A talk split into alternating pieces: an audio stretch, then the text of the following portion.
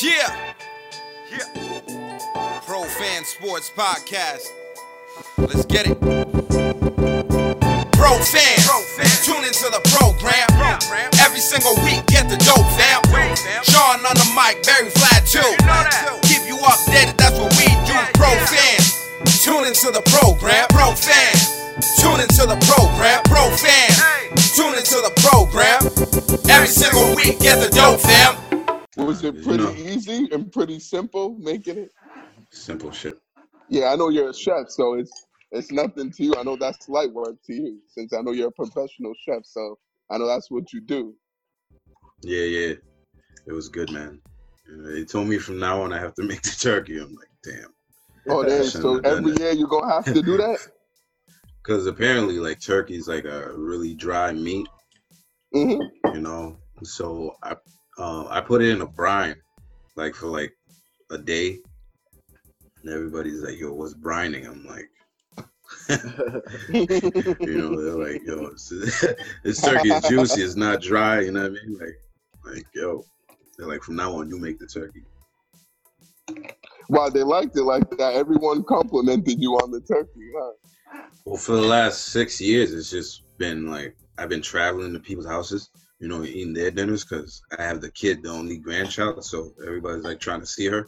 Yeah. So I Right, be right. everybody's crib, so I don't have to. I don't have to cook. You know, I just come in. hmm They always make me carve the turkey though. They're like, you got to do it because apparently nobody knows how to carve a turkey or something. Um, Really, you're the only one in the family that knows how to do that. That knows how to do That's it right anyway. You know. Right, right. That's true. That's true. Um, so, you know, Christmas was at my place. So they told me I, I should cook a turkey. Oh, so you hosted this year. Yeah, I have like the biggest place out of all of them, so Oh, nice. You How know. is it hosting? it's good, man. It was, it was a success, you know. Well, I was just saying that's interesting. I don't know. Do y'all like hosting? Because I don't know. I'm more of a fan of going to other people's houses than hosting something at you know my place or my you know my parents and family's place. I don't know. You know what y'all think about that? I like. I don't mind hosting. I don't, I don't like the hosting business, but you know, every now and then, you know, it's not a big deal, you know. Especially because you're at home, you don't gotta go nowhere, you know. Yeah. you're That's true. comfort- After you can drink as much as you want and do Yeah. whatever you want. Right, I, right. I'm not driving, so you know. But I had my, my daughter, so I couldn't be like, you know, turned up or anything like that. But Hey, It was a I good feel you time. Couldn't get too late. Word. That's uh, what's up. And just one other question before we get started. Do y'all have like a Haitian kind of special drink that y'all drink during the holidays? yep, Yep. Well, what what is it called and, and what is in it? Real quick.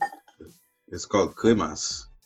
Hey. know, I Okay, got, I, got it I right think I've had that before. That You that know? sounds that sounds familiar because I used to go to this Haitian um spot, this Haitian restaurant in Everett, and um the lady that owned the restaurant, um think she, you know, it was either her or one of um her friends that worked there used to make it. So during the holidays when um you know wh- when she would make it, I would go over there and, and get some, and it was actually pretty good. It was delicious.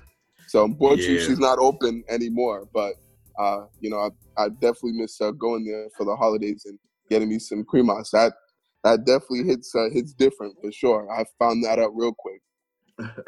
Yo, um, there you got a little lag. Do you have anything else open on the iPad? No, not that I know of. Now As you're far good. as I know. But a second ago, there was a little lag. But you're good now. Um, Cool. yeah, you able to hear everything I was saying about Yeah, yeah. I heard, I heard everything. It was just like a little like delay. Um, but yeah, man, that's that's the end of this bottle. You know, I got another one. Oh, Um, dang. Oh, wait, is that a whole new bottle? no, no, this is the end of this bottle. I have a whole other one. You know, Other one waiting for you. Word, word. That's you know what I'm saying? Wow, so you've been putting that down. That's what's up. You know, I Yeah, got, I got throwing it back. There you go. I got a couple women friends that just have bottles waiting. Like that's me oh, right They there. make You know? it. They, they know how to make it. Your lady friends. Yeah. Word, word. I'm Yeah. sure it's bomb too. The way that word. is there different ways of making it, or not really? supposed to be one way. I don't know. Yeah, it's supposed to be one way. Oh, Other people okay. have like different flavors here and there, but usually it's the same. You know, if, if it don't taste the same, you're not doing it right. Right, right. Then there, that, there's a problem. Yeah, There yeah. must There's a some- problem. Uh, you need to go back to Haitian school. I don't know. facts, facts. Definitely, for sure. Right, have the Haitian uh, cuisine 101 or something like that. Yeah, yeah, yeah. No, no. We we all, all have, you know, it's like a universal Haitian thing. Like you got to make the right cremas. Oh, yeah, Matter of fact, sure. I've never had a bad cremas. Have you, Vlad? Um, I've had, I've definitely had like either it's too runny, or Mm. it's um, it doesn't Too have thick? too thick, or it doesn't have enough alcohol or something. I've, Mm. def- I've definitely had that.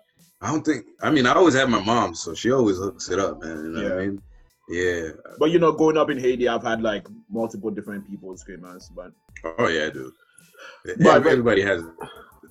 yeah, but um, but I'm, I mean, I like it, but I'm not like crazy about it. Like I know, like my my sister is like crazy about it. Rudy, Rudy is crazy about it. Um, I'm, I just like you know, once in a while I have it. Yeah. Yeah. No, I, I mean, shoot. I definitely have to have it. Some people actually would tell me like, "Don't drink too much because it gives you the runs." I'm like, I've never experienced that. Well, it's Dan, for real? I'm They not, nah, because it's like wow. it's dairy based. You know what I'm saying? it's made from milk and and conditioned milk and um and condensed milk. So Right. it's if you're lactose intolerant, it's gonna give you the runs. Oh yeah, Right. absolutely. Yeah. No, I never experienced that. I'm like, I don't know what kind of stuff you drinking, man. You know what I mean? Like, For real, yeah. for seriously, they, they must have a different kind of cremas, or they they must not be making it right. Whoever they're getting it from. Barry, do you do you do you- does your like people have a traditional thing? Um, no, I was just gonna say that I know the when I went the last time I went to Africa for the holidays, I know they usually drink um palm wine during during something called palm wine during the like Christmas and New Year's. That's a traditional drink that um you know that my family usually has in Africa um during Christmas and New Year's. So and I think I had a little bit of it. Um, you know, the last time I was even though it was a while ago. Um, How old were you? last time I was in Africa, I was ten years ago in 2010, so I was 18. It was a boy. Yeah, I know I was a little boy. My like freshman year of uh, college, my first year of college. I went there for winter break and legit spent a whole month over there. And yeah, no, it was that was a lot of fun. I that was like my first real experience um, going over there because the other times going over there I was like too young to do any anything. So uh, and didn't remember much from it. So that was the trip that I really took a lot away from it and learned a lot about you know my family's culture and the traditions that they do uh, during the holidays. So yeah, it was pretty awesome. Oh, that's what's up. Oh, yeah, just you, one, you um, any? one thing I wanted to ask. Uh, what's it called? Uh-huh. So is the cremas? Uh, and I'm sure it, it is, but is it different the cremas that's made in Haiti and then the one that's made in the U.S. or is there really no difference? supposed to be Uh, the same. It's supposed to be the What- same, but the one that's made in Haiti is made from a more pure raw alcohol. Oh, okay. Like it's made from like That's Ha- true. Haitian um pure alcohol, where the one in in the US is made from um rum. Ah, okay. I see. I see. Yeah. No, I've been having interesting. I've been having this stuff since I was like six, man. Yeah. What? No, Yo. John, for real, bro. Ain't you no drink. started drinking that early? Ain't no, ain't no drinking age in Haiti, man. But Nah, It's but like, we're not drinking it young, though, to get though it's another drunk, bro. No, we're not drinking it to get drunk. It's like that's what they do here. You know what I mean? Like Ah, kids okay. drink shit to get drunk here. We're just drinking shit to, to like you know indulge and like that's like a traditional it, thing. right, right. You know what I mean? Mhm. Um, even like when you're sick, you get like the, a shot of Haitian rum real quick and it hits your chest. You know what I'm saying? yeah. Oh yeah, no, I feel you on that for sure, man. As, No, that as, definitely hits different when it hits the chest. as soon as you can swallow, they give it to you. Yo, it- right in there, Wow. right in there. No, for real, that's part Yeah. of the Haitian culture. Pretty much.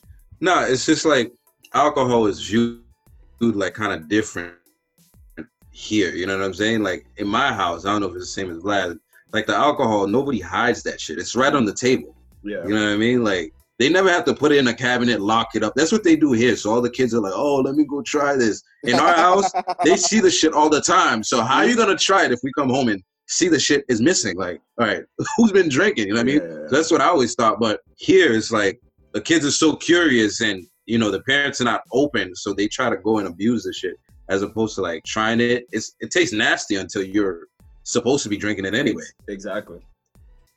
I know, yeah, that that's crazy. I know, for real. I'm surprised they give it to y'all that young and think it's gonna taste good if yeah, you're Right. not, your system's not immune to it, or yeah, exactly, or old enough to be able to, you know, to take it. So yeah, that's Yeah, really weird, nonetheless. But all this talk, I was just thinking of an idea that maybe for next year we should have a pro fan sports holiday party I mean, hey, if for if everybody season. if everybody's healthy out here and there ain't no sickos hanging around, Right, right. No. And hopefully by then, by this time next year, you know, you know, COVID's at least much better and cleared up, and things are, you know, good enough to for us to have a holiday party or something like that.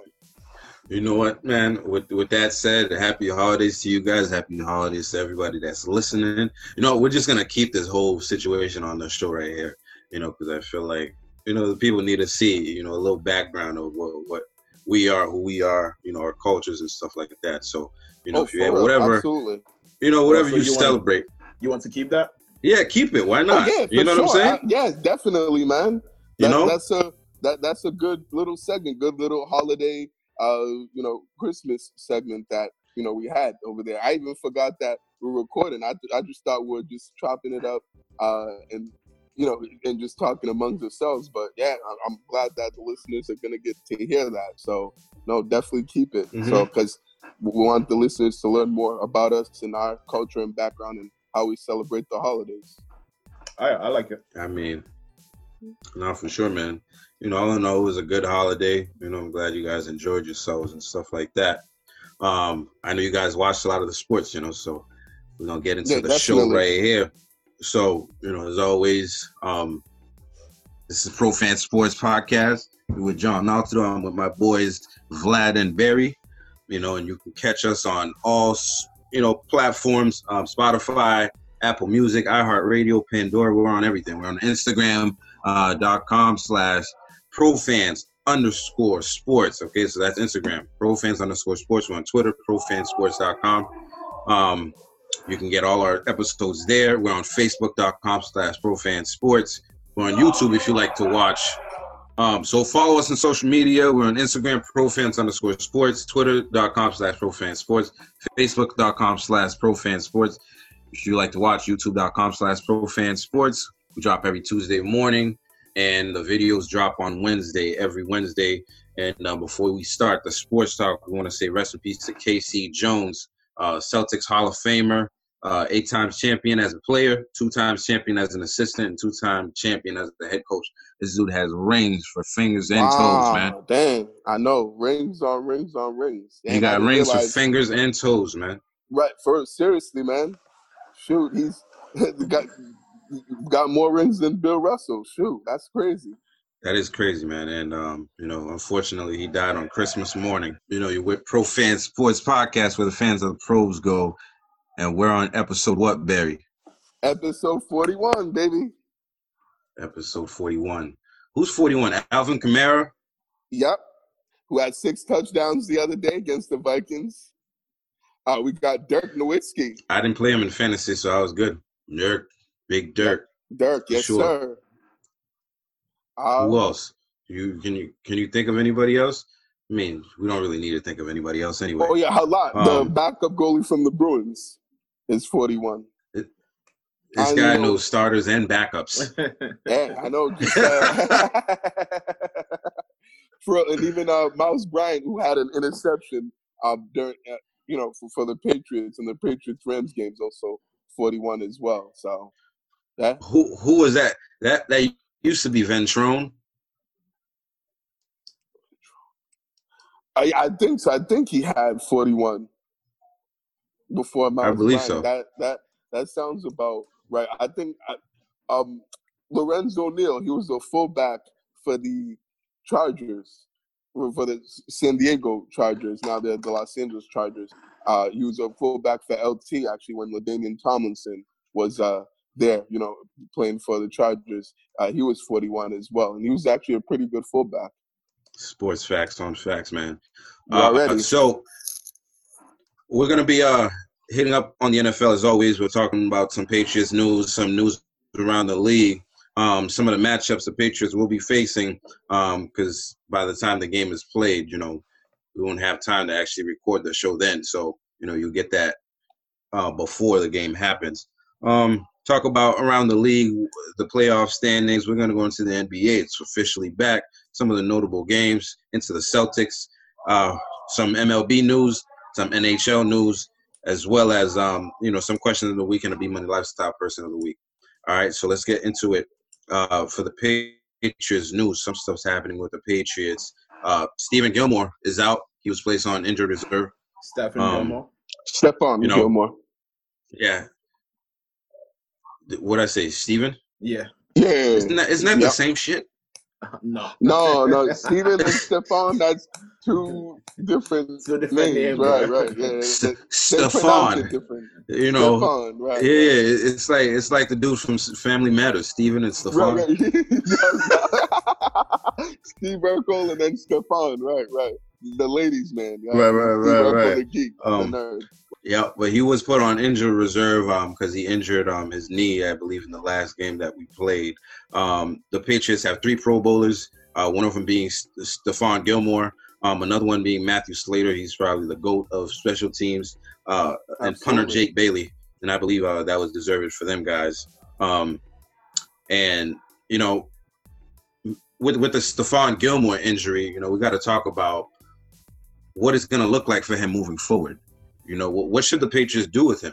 You know, are they going to keep him, you know, moving forward? Because his contract, you know, is is a big one, and he's aging, and you know his play went down this year. With his contract anymore? You know, um, yeah. So what should we do with Stephon Gilmore? You know, his contract coming up. Well, it's not coming up, but um, he does. He is on a lucrative contract, and uh, actually the Patriots shelled out a little more cash to keep him, you know, a little happy because I think he was on a mini break. You know, um, what do you call it? Um, hold out. You know, in the summer that really wasn't mm-hmm. reported upon. Um, you know, because he wanted to be compensated a little more, as you know, every year the contracts are up. You know, people are getting paid more and more, and guys feel like they're not getting paid, you know, fairly enough, and they try to hold hold out and stuff. There was a lot of talks about him possibly being traded uh, what do you guys think we should do with him moving forward? Well, I I mean, I honestly think he should be traded. I think his contract um, can hinder the team. For a team that we're building, I just feel as though we the more space we make, um, the better we the, the more players we are able to get. And also Gilmore just he didn't play well this year um, until he came back. Um, and I, I just think J.C. Jackson is stepping up. Um, so that can be somebody that step up in his place. Um, yeah. I mean, yeah, no, I'm I'm certainly with that. I could see him getting traded uh, this offseason, you know, to you know get some draft picks, and since the Patriots need all the draft picks they can get, uh, you know, I think that with you know he he's expected to you know at least trying to get another big uh, payday and one more big contract, you know, before he, uh, you know, retires. Um, you know, since he, uh, you know, it, it, he's on the other side of 30. He's, he'll be 31 at the start of next season. So, and I don't think the Patriots are going to pay him as much as he would like to get paid, since they don't typically pay, uh, you know, people past their, you know, 30s on the wrong side of 30, uh, big money. So I think that you know they'll look to you know to move on from him and uh, and get some you know value from him uh, and, and, and try and you know and, and, try to see if they can you know either draft somebody or pick up another veteran corner to fill his void. They are pretty deep at that spot at the corner position, uh, so you know the, definitely the emergence of J.C. Jackson helps fill that void. Uh, as well as the other corners that have played well and stepped up uh, you know, when they've gotten opportunities. So I think that, you know, it may be time for the Patriots to uh to look to move him and you know and, and go in a different direction since you know the teams you know in a position where they have to you know avoid getting giving those kind of big contracts away to guys that are you know in the later part of their careers. Yeah, I mean, I actually thought he was going to get traded this year. You know, with everything that that's going on, um, I thought he would have been gone. You know, in the trade deadline and you know during right. the offseason, there was a lot of talks about him. You know, you know Bill Belichick, you know, trying to shop him around for as much as like a first round and you know like a second rounder, and um, I don't think he got any um, promising you know any promising offers and things like that so he he gave him the five million dollar bonus or whatever um to, to keep him you know happy and stuff like that but um this year like you guys said he definitely didn't perform um you know he actually made the pro bowl and i think it's all because the fact that he won mvp you know defensive mvp last year you know mm-hmm. i don't think he earned it at all i thought you know jc jackson earned that this year you know um jc jackson definitely had his he ever, he definitely had his miscues and stuff like that. But you know, when he was tasked with being the number one, you know, he made a play pretty much like every game. I think he he got an interception for like five games in a row. So you know, I mm-hmm. think he definitely got snubbed, and they should have definitely you know replaced that with from him with Gilmore. You know, and I think that's what Gilmore should do: sit out and you know promote the other kid. You know, um, but I definitely think if we're gonna rebuild, that's that's the direction we're gonna have to go. You know, we do have we are deep in that in that position. Um, we have Joejuan Williams, you know, the second rounder we got last year, who played a little bit this year. You know, I think he's coming into his own. I think um, the McCourty twin, um, Jason McCourty, he's definitely going to be out of this. So Joejuan Williams has to step up. And the kid Bryant, you know, that came out and, and a little Bryant, scrappy. Yeah. Um, I think the Patriots definitely did a good job in stocking up on on cornerbacks and knowing that that was mo- more valuable on the team and stuff like that. So um, I think they can definitely get by without a Stephon Gilmore in the lineup. You know, no doubt when he is in the lineup, we're a different defense, um, especially when he's, you know, getting involved in the run tackling and stuff like that. Um, but I think that's something, you know, we can do, especially with a kid like um, Kyle Dugger in the, in the, in the back, you know, emerging, and then Joejuan Williams doing his thing a little bit a few games ago. So, um, you know, that's what I'd like to see. I don't know if that's what they're gonna do, you know, um, I think it's definitely based on what Bill Belichick's to want to do going into the offseason and how aggressive he wants to approach it. You know, um, right, and even guys like Jonathan Jones have stepped up and yes, and Jonathan well. Jones. Mm-hmm. yeah, I think like Jonathan Jones. I think he plays a lot better when he plays a lot more. You know, as opposed to just coming into the game, you know, and doing the spot of stuff that, you know, I seen he him in those, those positions this year. Mm-hmm. And I feel like, you know, that's he, sh- you know, J.C. Jackson and, and, Jonathan Jones should definitely be taking the place of a, you know, Jason McCourty. You know, I feel like those guys should be starting above him. But for some reason, maybe it's like a communication thing with with his brother in the back that elevate him to that spot. But I feel like, you know, those other guys are a little more competitive. Right. Well, I'm also even thinking that they could, what they could do is they could move Jason McCourty to safety and you know, so that those other you know young corners that we just named could uh, could play more and get some more uh, experience and playing time. So I think that's something that you know the Pats will look to do. Um, you know, this offseason for, for next year, since I think that's something they do when guys are older and they're not, as fast and you know their technique's not as good at you know in corner. They you know move them to safety where you know they don't have to um you know where they don't have as much speed, but they can still be uh, effective and you know and make plays. Right. I mean, now that we're talking about things that we probably should do in the free agency, like what do you guys think we should do in the draft um, versus free agency? You know, um, I hear a lot of talks about, you know, possibly going offense in free agency and defense in the draft. Um, how do you guys feel um, on the upcoming draft and, and what we should be focusing on when it comes to the draft? Well, this year, this past draft, um, the Patriots focused a lot on tight end, but really nothing came out of those um all those draft picks. So I don't know if we're gonna go and maybe we should test the free agency for some for some tight ends. I'm not sure which tight end is gonna be a free agent this year, but I feel also that's definitely a part of our offense that's missing, um, because that helps out the running game and the passing game. and we definitely miss that. And as far as as far as um weapons, you know, like um wide receivers, we definitely have to get that in the free in the free agent market because we know how bad we are at drafting wide receivers. Um, but in the draft, we definitely need some linebackers, um, def- um some defensive ends. So th- those two things we we should definitely target in the draft. Yeah, for sure. I think that uh, I want to see the Patriots spend some money for once. Like they have a bunch of cap space, uh, you, you know, particularly with the you know free agents that they have and the guys that you know opted out. Uh, you know, they got some more cap space from that. So I, I want to see them go out and, and get at least one big name or one notable uh, free agent that's on the market, uh, particularly on offense, because they need some offensive talent in the worst way. Uh, so, and the only way I can see the offense improving is if they, uh, you know, go out and get at least one, uh, you know, really good offensive weapon, uh, whether it's receiver or tight end, um, and be able to, you know what I'm saying, add that to to their offense. That's you know they're, you know, in, in desperate need of that, and that's something they definitely need to, you know, finally do. And uh, you know, and, and change their ways of, you know, of, of, that, you know, of their approach in the off season. Um, so, so I think that's first and foremost what I would want to see them do in the off season. I think for as far as the draft goes, I think that um, you know I want to continue to see them drafting more defensive talent. Uh, you know, they pretty much need just about everything defensively, especially defensive linemen and linebackers.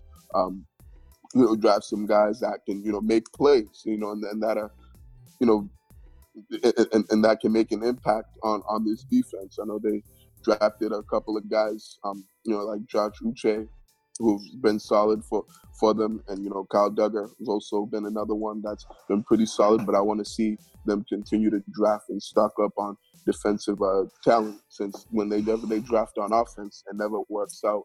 And um, you know, and, and, they never turn out to be, you know, good players and that can contribute to the team. So I think, you know, the free agency is more so for offensive guys to be able to add even a quarterback too. I think they should look for that in free agency. I mean, they have to. I'm sure they'll draft a guy. Um, you know, it, it, it, for sure, but definitely get a veteran quarterback. Um, you know, that can come in and contribute and, and help this offense be much better than what they were this year and then you know get him at least one weapon to work with, and um, you know, and, and see how that goes. So that's certainly what I'd like to see the Patriots do this offseason um, and things that they need to address um, for them to be able to be a much better team and get back into the playoffs in 2021. Yeah, I mean, I think I agree with that narrative that we, you know, we we have drafted offensive players that have panned out you know, but it doesn't develop, you know, for a long time, mm-hmm. you know. And usually those guys that actually develop, we get them in later later rounds. We're talking about Julian Edelman and, and, and Jakobi Meyers, you know, that comes out of nowhere. But those guys, I don't think it was like an intentional thing, you know. But the guys that you know we do pick, it doesn't pan out, and, and I don't know what it is. Maybe it's like the scouting department, you know. Maybe they put an emphasis on you know character a little too much sometimes you know what i'm saying uh, maybe they they want the Patriot guy a little too much sometimes. Sometimes you just need some dogs in there, you know what I'm saying? Um, and I'm talking about an N'Keal Harry, you know, over a DK Metcalf when the guy was like a physical specimen, you know what I'm saying? And a lot of times it's really frustrating in the draft when, you know, some of the obvious picks are not made by the Patriots, right? And you got everybody that's like, yeah, this kid is projected to go there. Sometimes I'm like, you know what, man? Sometimes maybe you need to just go with like the projected pick. Sometimes, you know what I'm saying? Um, mm-hmm. And you know, I'm talking about like a, a Devin Asiasi, a Dalton Keene, when there was other tight ends on the board that you know that were deemed to be better than them, you know, and you don't pick them, um, and you go somewhere else, you know, with, with a Kyle Dugger. If you're gonna pick offense in the draft, it has to be somebody like a Kyle Pitts. I don't know if you guys know Kyle Pitts. He's a oh, yeah. tight end. He's a tight end for the Florida right? Gators. No, no, no, Florida Gators. Oh yeah, yep, yep. I've, I've heard his name. He's that, he's he's gonna go into um the draft, and he's the number one pick.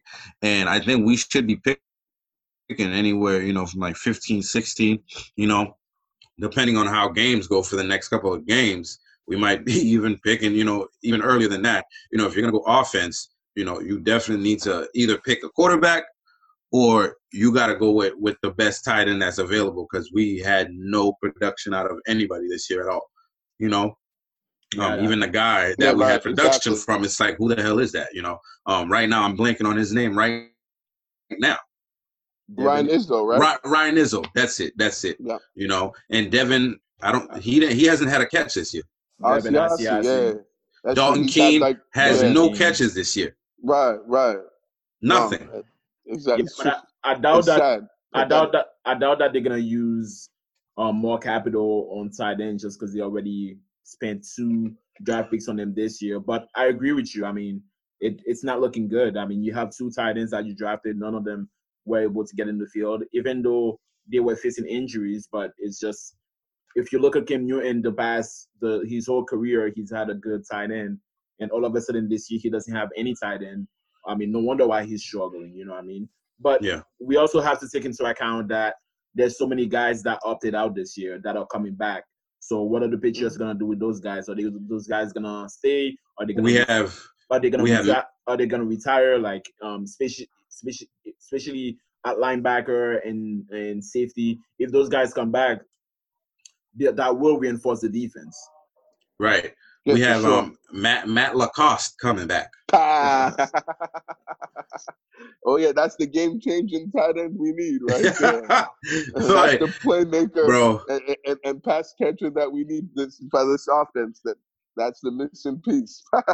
listen. For once, I would like to see you know the Patriots go with you know the projected guy, the guy that has the tape out there. You know what I'm saying? Like, you know, they they talk a lot about you know the Patriots guy and the guy that has no character issues.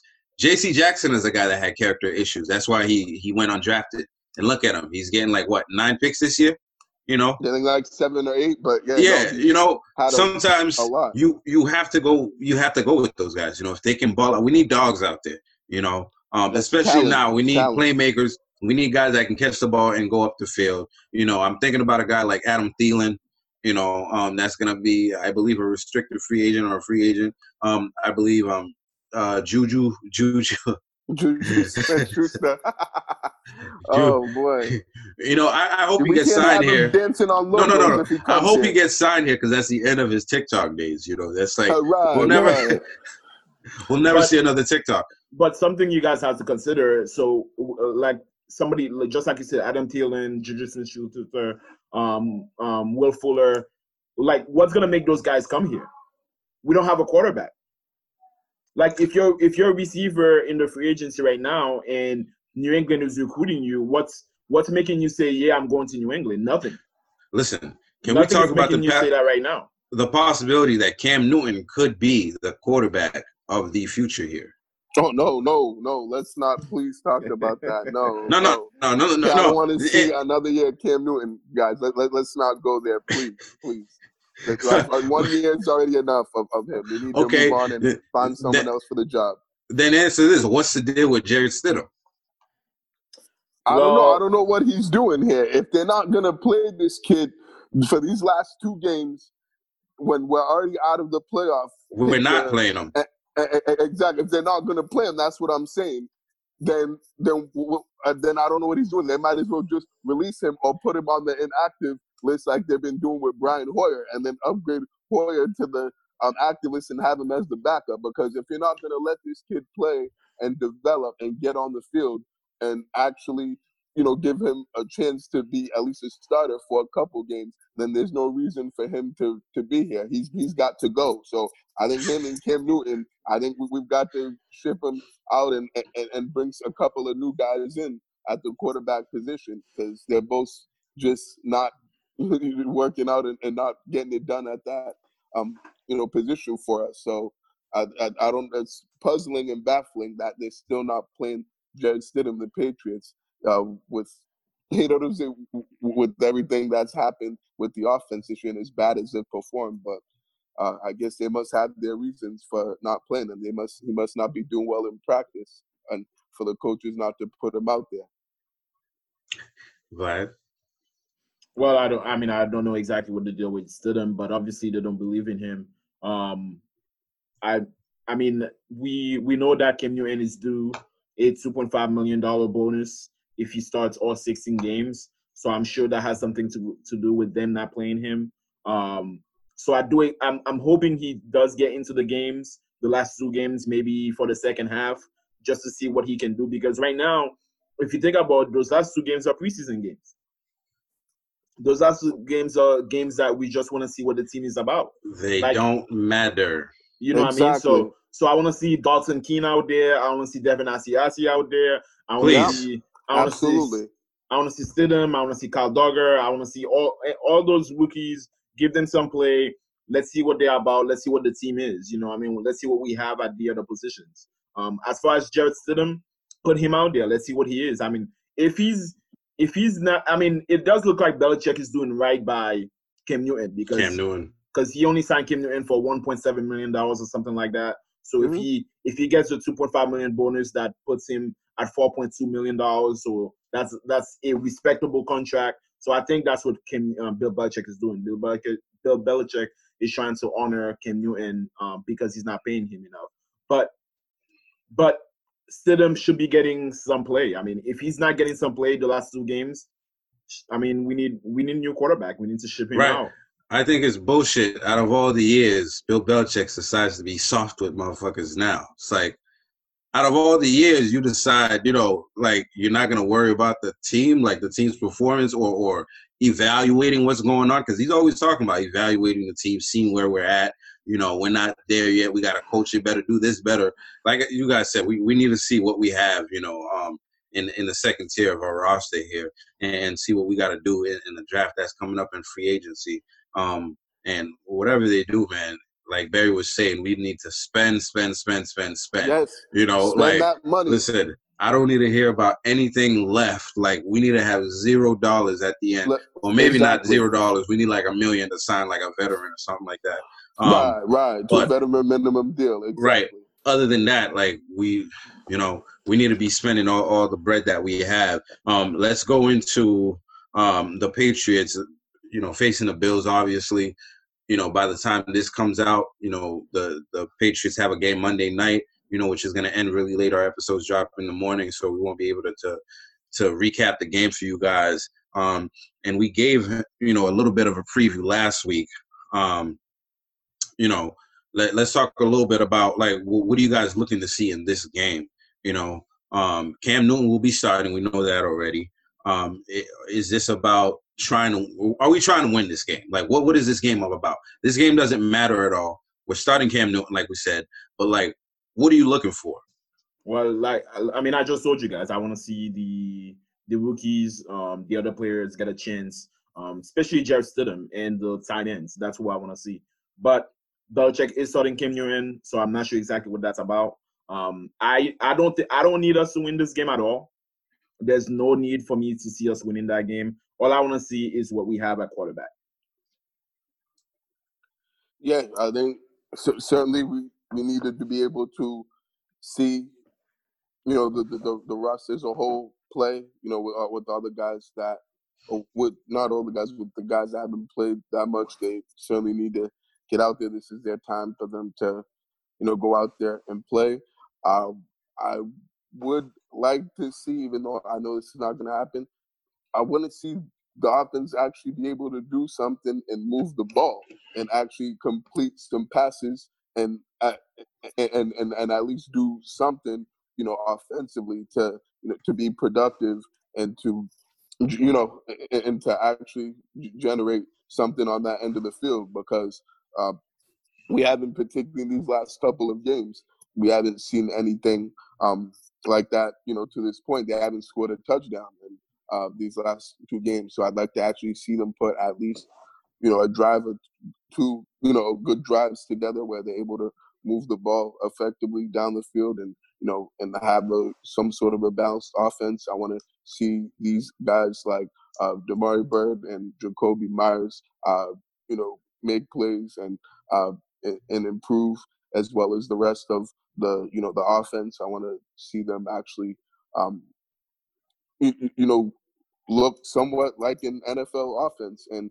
Uh, you know, and going, you know, gain some momentum going into the next season, uh, you know, into 2021 and show, you know, why they should be here.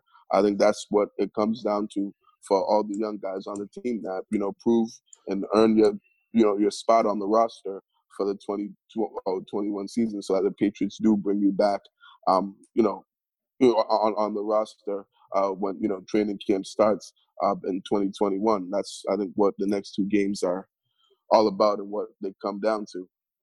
I think I don't want to see us getting blown out. Like I said the last episode, you know, episode 40. You know, I definitely don't want us to get embarrassed. I do want to see a competitive game. Um, you know, if if Belichick wants to honor Cam Newton and give him that 2.5 million for starting every game, you know, so be it. But like around halftime, you know, I want to see, you know, if we're not if we're not doing anything well, I want to see a Jarrett Stidham in there. You know, if you're like we need to see something, something. You know, um, I don't know what the what the what the plan is for next game, but it seems like Bill Belichick is, you know, his he he is locked in on, on Cam Newton being the starter. So that's what we're gonna see. Um, but I, I just want to see a game where we're not where we actually look competitive as opposed to the last couple of games that we just lost and you know we look like we're not into it at all. Um, I really want to see like a, an NFL caliber kind of offense, you know, because the, the one we have is like, you know, we've been talking about it all season. You know, the, the, the offense just sucks. But I just want to see some kind of semblance, you know, of a good throw and catch and, you know, run after catch, something, you know, give us a spark, man. And I know we don't have the personnel and stuff like that, but I definitely want to see some some good football. Um, you know, we're Patriots fans, so we're to be watching anyway, you know, regardless of what happens. But hopefully, you know, we, we don't get you know, our ass kicked and, you know, too bad because the the the Bills they are looking for playoff positionings and make sure they have the best position um, in the AFC East. Um, I know that the Chiefs, uh, as of Sunday, um, clinched the first round bye and the first seed. You know, I think they're 14 and one, I believe. Yes. Oh yeah, that's right. Yeah, 14 and one. You know, um, and shoot, you I think you're looking at your Super Bowl Super Bowl contender you know, possibly your Super Bowl winner right there in the Chiefs because no team has, you know, come close to doing anything other than the Raiders, who are, you know, kind of like their rivals a little bit. And they play those guys all the time. Um, but, you know, the Bills still have playoff implications. Um, I believe the still Steelers won, um, so they're still alive in there somewhere. Um, and well, you know, the Bills, the Bills are fighting for the um, second place for the uh, second seed with the Steelers. Who? The Bills and the Steelers. Yeah, the Bills and the Steelers. The, the yeah, Steelers won. second seed. The yeah. Steelers won, and you know the they Bills did. haven't played yet, so the um, Bills, they play on Monday. The Bills have the head-to-head matchup, so right because they won. Yeah.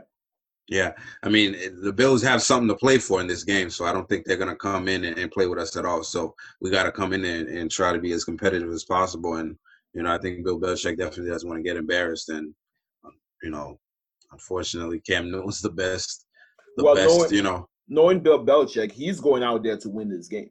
Yeah. Oh yeah. He's going out there. We are playing. We are playing to win this game. No matter mm-hmm. no matter what the situation is, even though we are not in the playoffs, no, even though we're not able to, it doesn't mean anything to us. But we want to win this game. So I'm sure he's going out there to win this game.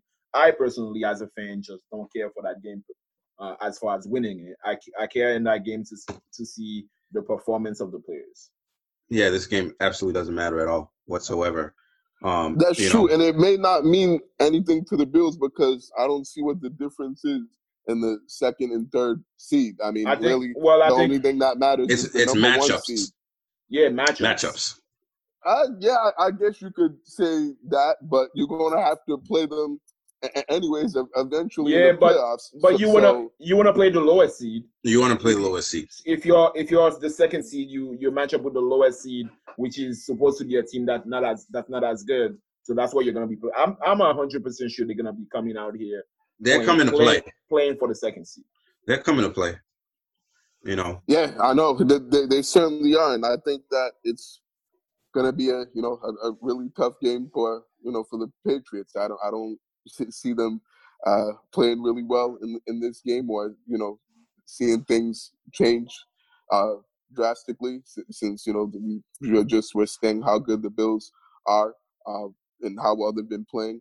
uh, you know, re- recently. I, I think they, they certainly are, you know, one of the top teams in the the AFC, and uh, you know, and, and there's certainly, uh, you know, have a good, you know, offense led by Josh Allen, who's played really well. Uh, Stefon Diggs, one of the top receivers in the NFL, uh, we think he's still leading the league in uh, receptions over DeAndre Hopkins. So, and then they have some, you know, other good pieces as well um, on offense. I think that's certainly going to be tough for the Patriots to stop. And I don't know if they're even going to be able to score points against the Bills defense, since the Bills defense have been playing, uh, you know, better as of late, and you know, better since when we last played them. So, uh, I mean, I just hope that it's competitive, and I hope it's not a you know a shit show, and they don't you know get destroyed and annihilated uh, on national TV in front of the whole country. I hope the Patriots play with some heart and some pride and uh, and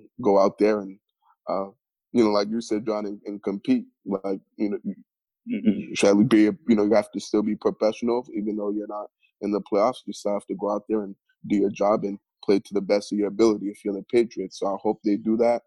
Uh, I'm not so sure it's going to turn much of a, you know, in, into a win or whatnot. But uh, we'll we'll see how it goes on Monday night. But it's not really looking like it's going to be that good of a game. Yeah, that's a fact, man. You know, we, we come from playing one one New York team into another one because we play the New York Jets the following week um, on the next Sunday. Um, and you know, speaking of the Jets, they blew they blew a chance of you know um, being able to pick you know the first round you know first overall pick in the 2021 NFL draft. And you know, speculation is that you know everybody's gonna pick Trevor Lawrence because you know, um, from what I've heard, he's you know once in a he's a generational you know quarterback, and you know from what it looks like, it looks like you know he's he's a good he's a he's a a sure pick to make at the number one spot. You know, um, and furthermore, the Jets actually won on Sunday against um, Cleveland. You know, who's looking at you know playoff contention, and they won ten games this year, so now they're ten and six, I believe. Um, you know, ten and what five, you, I think. Ten and five. Well, they were ten and five.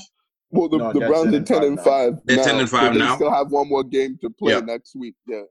Yep. Um, so, what are you guys looking for in that game? Um, you know, versus versus the Patriots. Like, like I said in a couple episodes ago, like we could lose this game. Well, I I, I don't care for winning this. Same same thing that I said for the Bills game. Same thing for that game. I don't care for winning that game. It doesn't mean anything to me.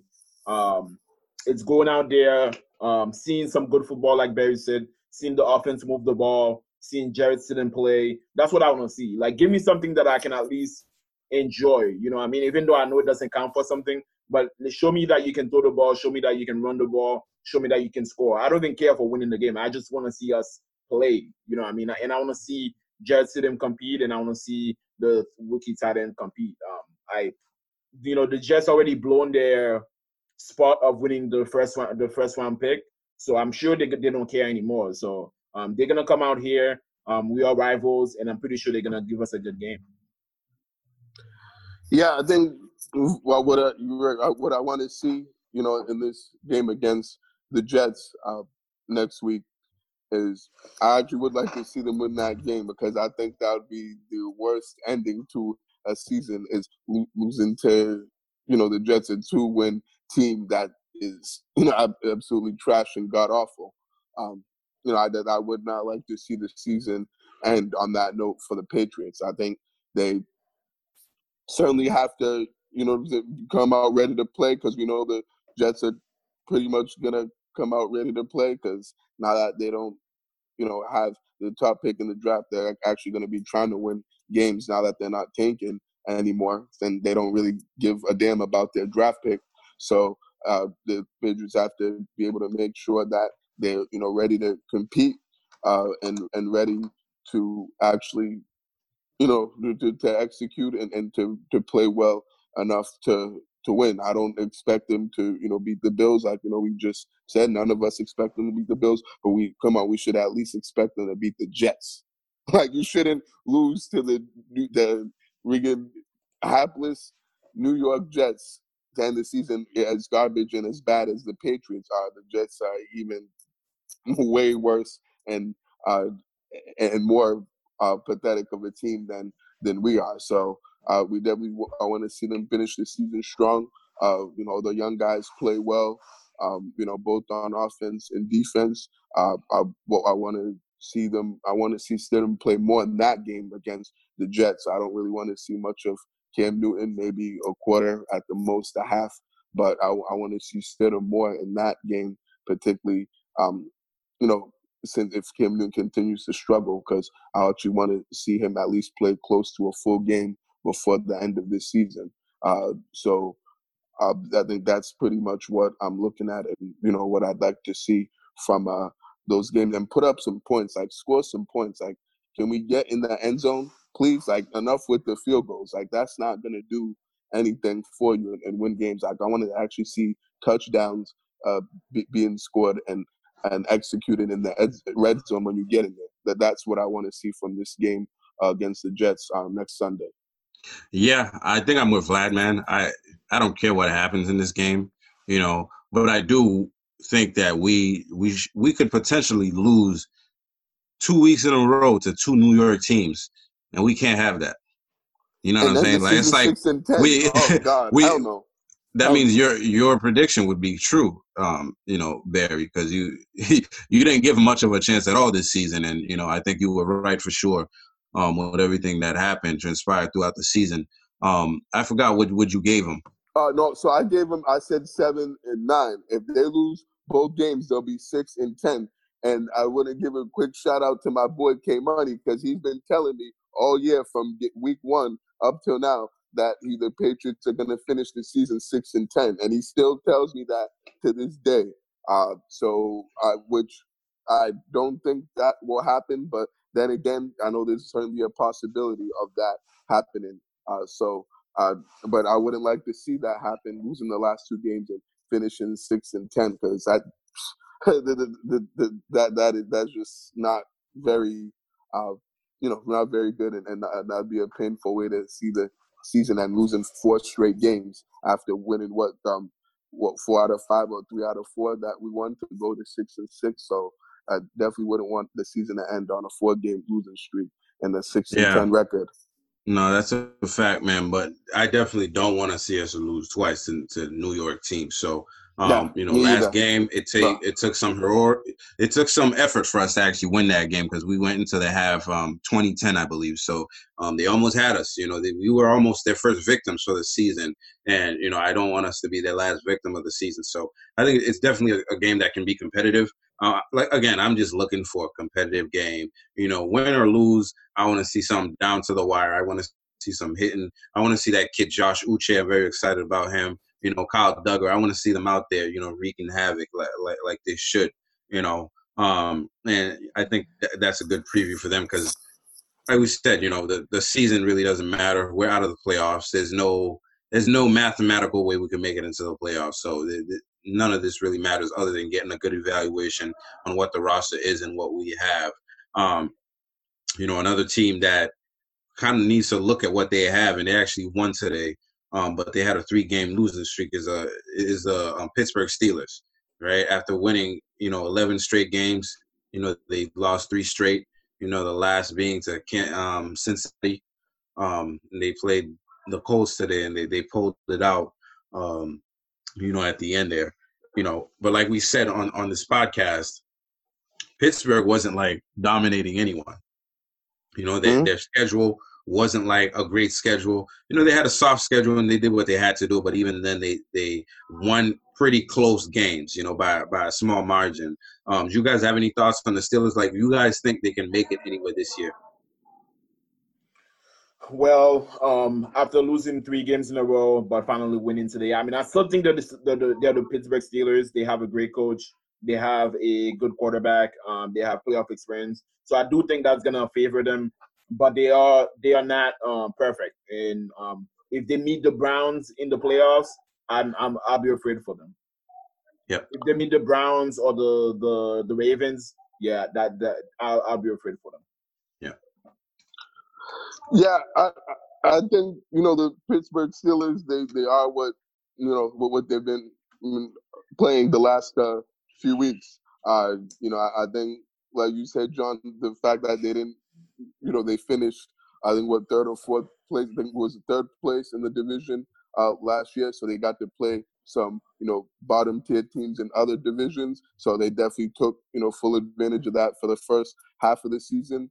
Uh, for sure, and, and it's interesting because it kind of reminds me of uh, the Patriots last year in the sense that they were playing, um, you know, they, they were playing you know teams that weren't really that good in the first half of the year, and then once they started playing uh, some better competition in the second half of the year, they fell right back down to earth and weren't as good of a team. And I think that's exactly what's happened with the Pittsburgh Steelers. They've you know been playing better teams, uh, you know, the last few weeks, and we've seen, you know, that this team has a lot of holes and uh, in, in, in a lot of weaknesses that I think are going to come back to haunt them come playoff time. They're a one-dimensional team. They can't run the football. Uh, so everything uh, comes down to that passing game.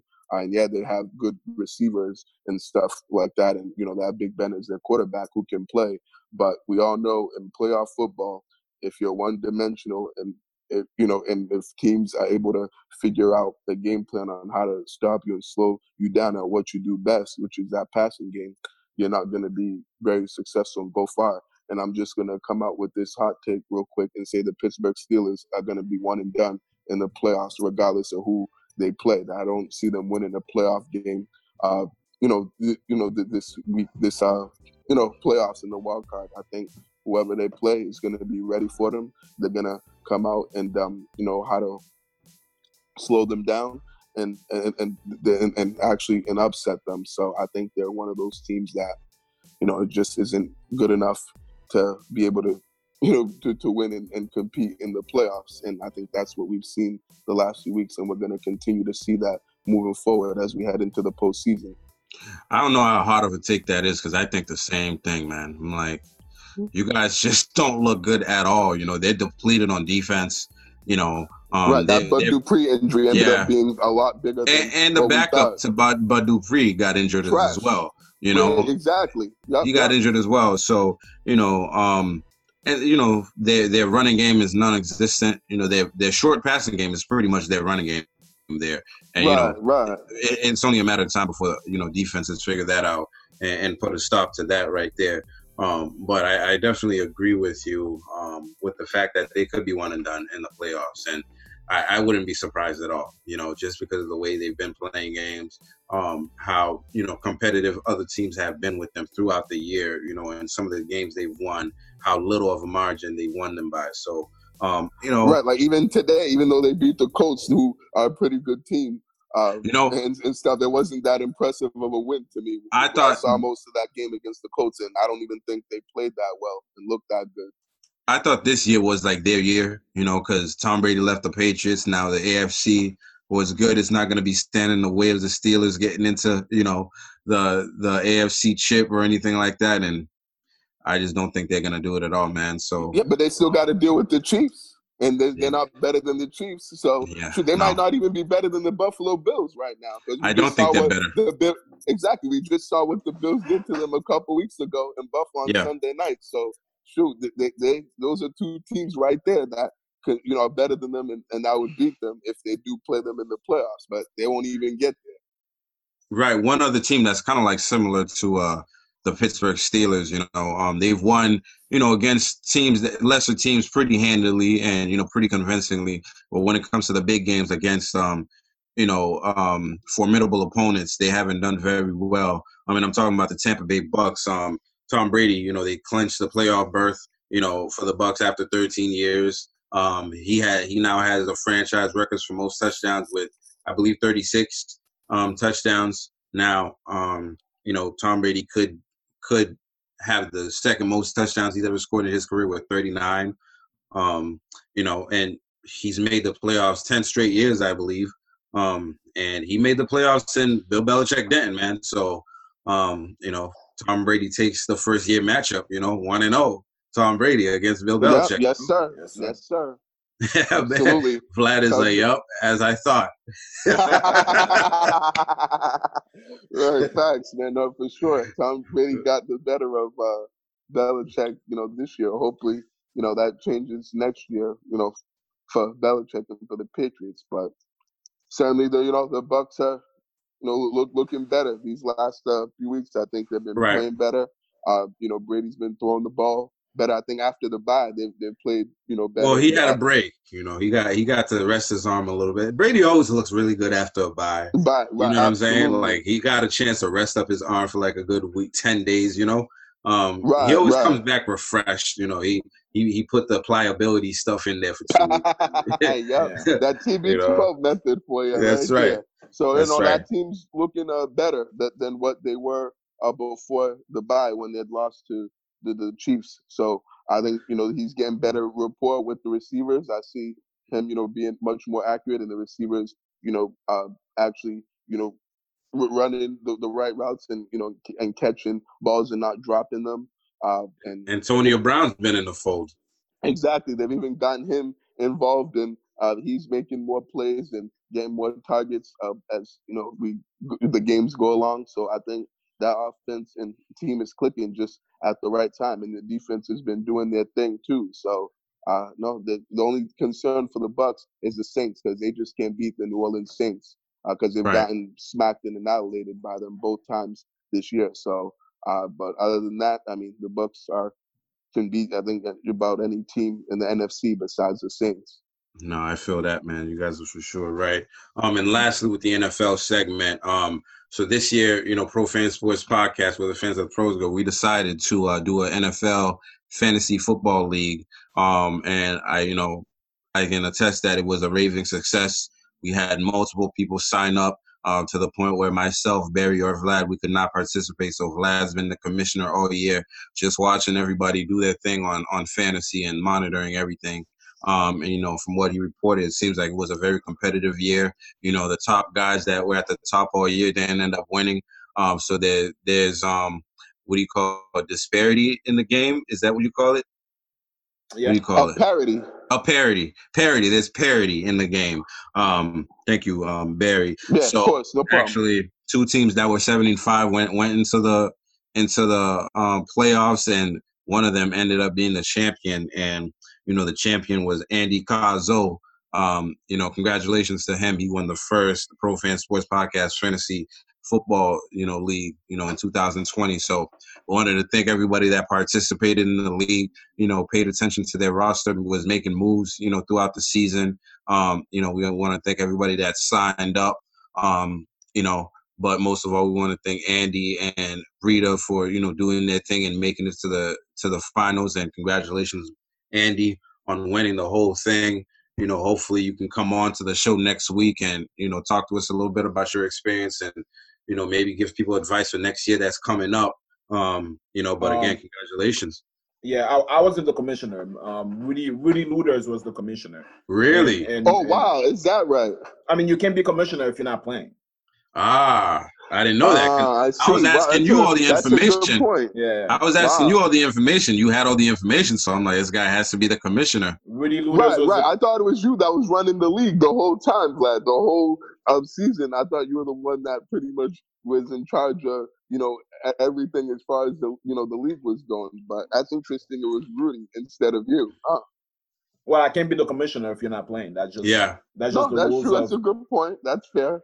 that makes Um, sense. So yeah, Woody Luders um, organized the whole thing, and we um, and he helped us out. And I want to shout out for Rudy for um, manning the league and helping us out. And it was a like John said, it was a successful league, successful league. But I, I want to give a special shout out to Rudy Luders. Yo, man, um, we Yeah, definitely got to do something. To Rudy.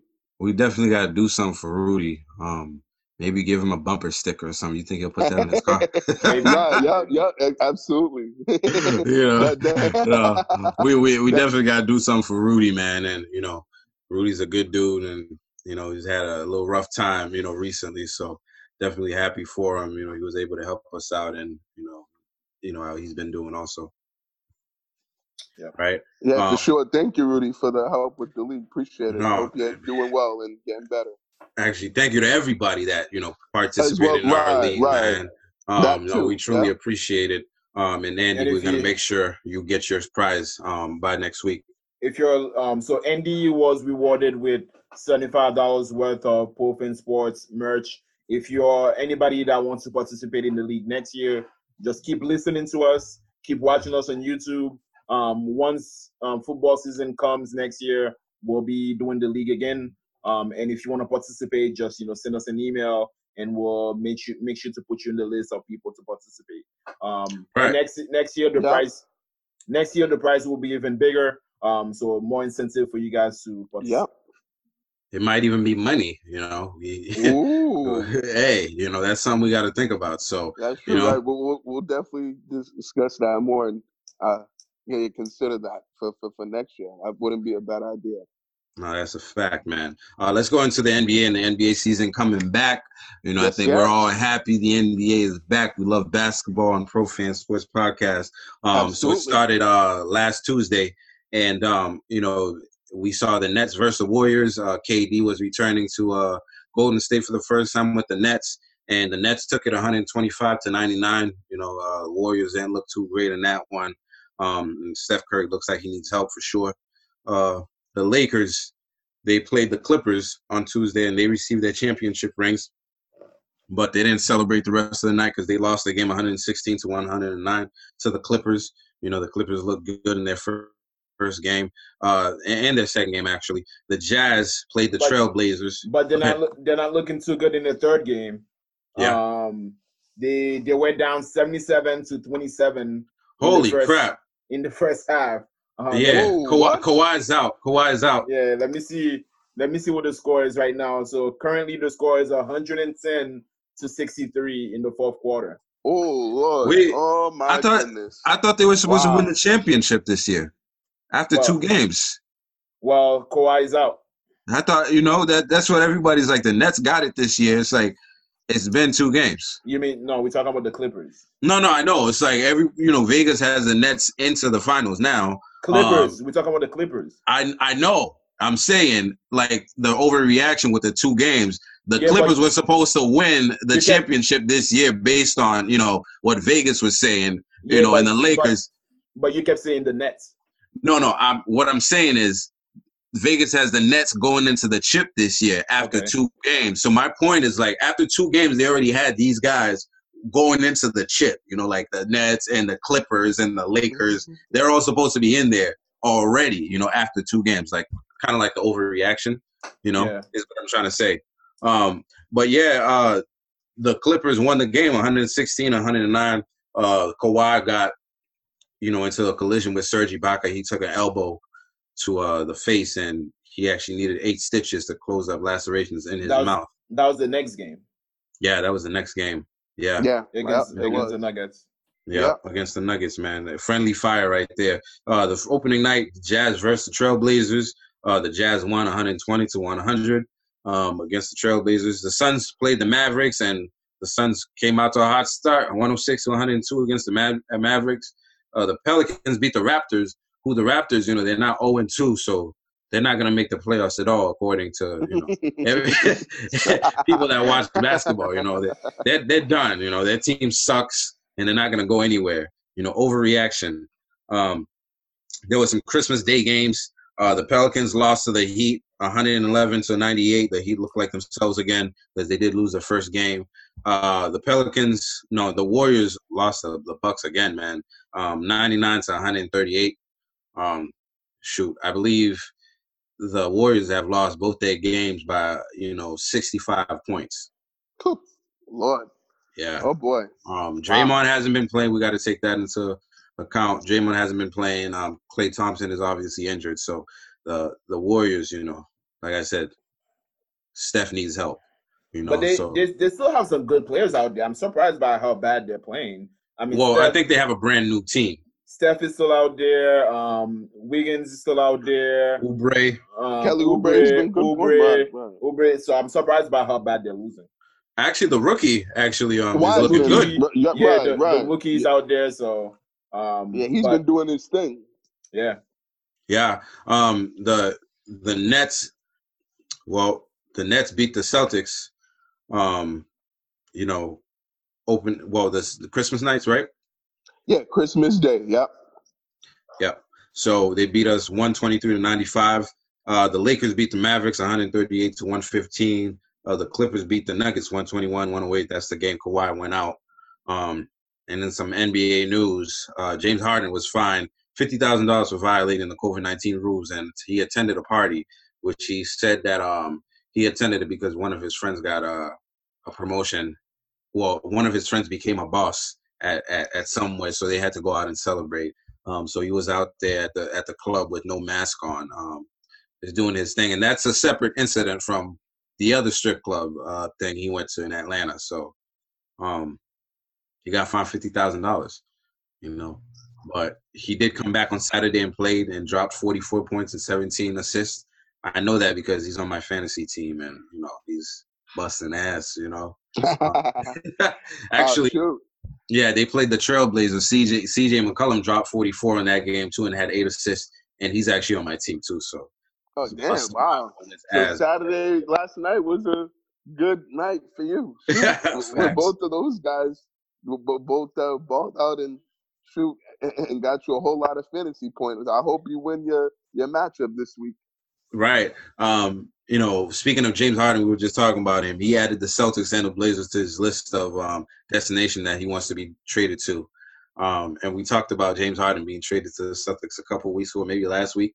Um, so that I think that's interesting. How, how do you guys feel? You guys still don't? Would you guys trade for James Harden?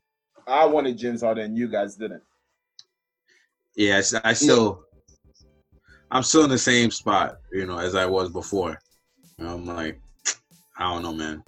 I don't know if he. I don't know if he's gonna come here and actually win anything. If he's not gonna come here and actually win anything, then what's what's he doing here? Because he hasn't proved that he can win anything.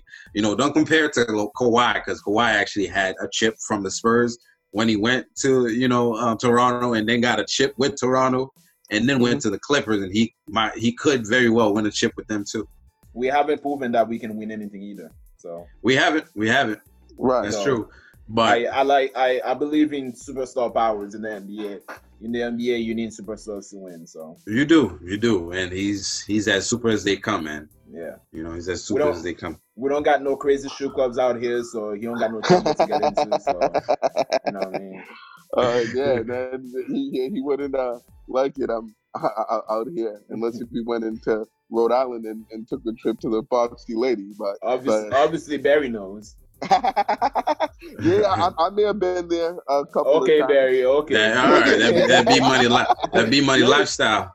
Yeah, yeah, you know it. That's right. You know that's what I do. So, uh, yeah, no, I still feel the same way about James Harden. Uh, you know, be, possibly being traded to the Celtics and coming here. I still wouldn't want to see that happen. Uh, Wait a You know- minute. I think we'd love to see it, you know, because we'd see him scoring, you know, 44, 50, you know, for games. We'd be like, shit, you know, that ball can ball. You know, that boy can ball. But mhm. I just, I just, I just don't think we're looking forward to the results that we, we could possibly get, you know, with him. I right, want- it just wouldn't translate into many wins or more wins than we would already get. You know, No, we have a- without him. we ha- we have a coach that's supposed to be making it work. Make it work. Make it Yeah, work. but I if a see. guy doesn't fit, a guy doesn't fit. But, it- sometimes, you know, guys just don't fit together. Honestly, even with the good coaching, you know, if if a piece doesn't fit to the puzzle, then that then that's what it is. He's a great player. Make it work. That's what I want to see. Yeah, but I don't know if he's he is who he is. I don't think he's gonna change his game at this point of his career. You are I what don't. No, you know, don't James make Harden is gonna don't get- make him change his game. What you are. don't make him change his game. Just adjust, adjust, adjust your coaching style to make him work within the team. Adjust, make sure that make sure that his playing style fit with within the team. But we already know it doesn't, though. And plus, We don't know Ta- that. Tatum don't- Bra- Tatum's not going to be happy playing with them because then Tatum's going to turn into a spot up shooter, which he can do. But I'm sure he wouldn't want to do that all the time. We don't know that it doesn't. We don't know that it doesn't work on the team. Listen, but we do know, you know, our guys have been to the at least the f- conference finals. You know, James Harden hasn't done that. And we yet, need to, we so- need somebody to you take know. us to the. To No, the he's been in the over- over Western top. Conference Finals. he? He- with, with the with the OKC. yeah, no, he's been uh, with the Rockets. He went to the Western Conference Finals when they played the Warriors and they Has lost he? in Game Seven. Against- when against, um, KD was over Yes, yes, you're right. You're right. You're right for sure. You know, but I don't know. I think we get the same results. Why do it? You know, But um, we'll see. We'll see. You know, Danny Ainge. You know, he, he has that moniker, Trader Trader Danny. So we'll see what happens. I, I don't but like. I, I think Danny gets too much credit. I, I, I don't Danny disagree. Too much credit. I don't- I don't disagree. I'm with you on that too. Right. One, I think Danny gets too much credit. Two, I think we make too much about 17 banners, the history, all that bullshit. Literally, the last 20 years, we've won one chip. One chip. 30. 30. The last Last 30 30 years, we won years. We one. won one chip. I, I don't want to hear it anymore. Yeah, no, I, I don't. I don't disagree, Vlad. You're, you know. But speaking of the Celtics, we, you know, opening night we played the Bucks and we won 120, 122 to 121 uh, with uh, Jayson Tatum last second. Um, you know, not a last second. Um, Game winning Stat- basket. Tatum, you know, three, and then um, um, what's his name? The Greek freak missing at the free throw line for the last shot there for us to win the game. Um, you know, he, Tatum had the game winning basket. Uh, we saw Payton Pritchard play. Jaylen Brown had 33 points. Jayson Tatum had 30. And Jeff Teague pitched in with 19 points. We saw uh, Marcus Smart only take three shots of the night. In, in the Whoa, night, what? Three? Yeah. he went. That's he went it? like Wow. he went 0 and 3 in the game, and we won the game. You know, um, so that was the opening. That was the opener. And I think we were, we were all happy because you know during the preseason we didn't look good at all. Um, what do you guys think about the game, uh, and, and how do you guys feel about the Celtics moving forward? Um, you know, into the season after that. Well, we came out. We we didn't come out hot. We didn't look good in the first in the first quarter. Um, Brad Steven had to put Payton Pritchard in the game. He had to put Semi Ojeleye in the game and jetting in the game to get us going. We were playing really terrible defensively. We were giving up the ball. We were playing no no defense um, on the fast break. We, it was just bad. It was exactly what I thought was gonna happen. When I texted you guys that day, and I was like, "Hey, we we're gonna get smacked by the by the Bucks." That's what it looked like in the first quarter. It looked like we were about to get smacked. And then in the second in the second quarter, in the third quarter, we started playing better after the the bench gave us some good defense. We started playing better. But then last what was happening last season happened again. We gave up the lead. We couldn't sustain a lead, and we almost gave up the game. A game that we were winning by 17 points, we almost gave that game away. It's the same thing we were doing last year in the playoffs. So not much really has changed. I haven't seen any real improvement from the team besides Jaylen Brown. That's been very consistent. Um, Jayson Tatum still has those hot. He has a couple of hot um quarters and then some very low quarters. So I, I don't know. I, I haven't seen the improvement from the Celtics to be honest. Yeah, I certainly, you know, liked what I saw for the most part in that Bucks game. Uh, you know, the definitely the like Vlad said, the beginning wasn't very good, and uh, the, the, they didn't come out ready to play, and they were certainly getting outplayed by the Milwaukee Bucks. Um, right from the jump, you know, they they did whatever they wanted to do. Giannis went wherever he wanted to go and scored at will. Um, you know, and, and they were giving up way too many easy baskets. Uh, Jrue you know, Holiday was having that a good game. game too. who? Jrue Holiday was. Oh yeah, he did was his thing. That, yeah. that He dropped game. I think 25. He did. That's right. Yeah, Holiday, you know, played well. Even you know, Middleton had played well, particularly to start the game. And then I thought, um, as the game went along, the Celtics played better. Like you said, when the bench came in, uh, that kind of gave them that spark that you know th- th- they needed. You know, to say, to say the least. I think that uh, you know th- those guys certainly you know changed the game around and, and got the momentum towards our side. Uh, for once, Semi Ojeleye actually played well and looked decent out there. I can't believe I just I was- said that. I was im- I was impressed. was- so, and I thought of you, uh, you guys, when I was seeing that. I'm like, damn, like this dude's really actually like contributing and playing well. Like, I wonder what John and Vlad are thinking because we always used to rash on him on how I trash don't- and and like pathetic he is and how much he just looks like a bum and just use straight up useless on the court whenever we see him uh, in the game. I don't know about playing well, but he definitely contributed more than I thought he would. Yeah, no, I thought for Listen, the minutes he was on there, he He played had pretty well for, for, he had the the best- he six minutes of his career. Okay, that was it. You know what I'm saying? Well, no, we, I, I hear you. But uh, nonetheless, I thought you know that, that third quarter they looked good. They were able to you know get what that 17 point lead you know, particularly you know, t- t- towards the end of the third quarter, they closed it out strong and they made uh, you know, really good run. And I know, I understand, and we all know that basketball is a game of runs. But at the same time, it's like you can't be, you know, you're not going to win too many games if you, you know, do make those runs and get out to those big leads, and then you're just giving it right back. Like, you know, I said that was extremely frustrating and, uh, you know, and, and aggravating to, you know, to see that, you know, the, the, the start of the fourth quarter wasn't good for them at all. Um, and you and definitely, um, you know, wasn't what we expected from the team. They took their foot off the gas. Uh, they, you know, took, you know, bad shots, started chucking up threes and, you know, not getting to, you know, the basket and doing the things that they were doing to get them that lead. They were kind of got too comfortable and they weren't playing the lead, not playing the game. And that's what I noticed watching, you know, the, the, that, that fourth quarter. And then obviously at the end, they, you know, were able to find a way to to win. Uh, you know, you know, Tatum and Brown hit some big shots, uh, particularly JT with you know the game winner, uh, which he called game on. So uh, that was definitely an impressive shot over Giannis to for him to you know be able to make that in crunch time with the game on the line. Um, and you know, and, and, it was good to see them get a you know tough, hard fought win and still um, compete. I thought, you know, they played hard. I thought the effort was there. Uh, but I think, you know, just like you said, we said the execution, you know, wasn't there, and you know, the consistency um, wasn't where you know it, it, needs to be. I understand it was the first game of the season, but it, you know, they still should be much better than what we saw against the Bucks. Uh, so, but I'm glad they pulled out a win, and they, you know, were able to, you know, really grind that one out and uh, you know, and, and come out on top.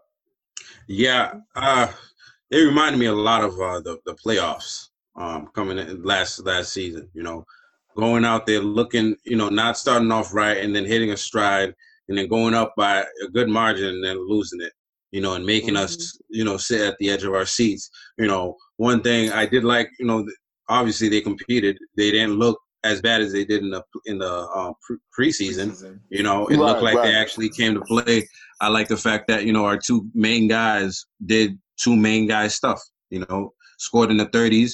Um, Jaylen Brown was was a mid range assassin in that game for some reason. I was like, what?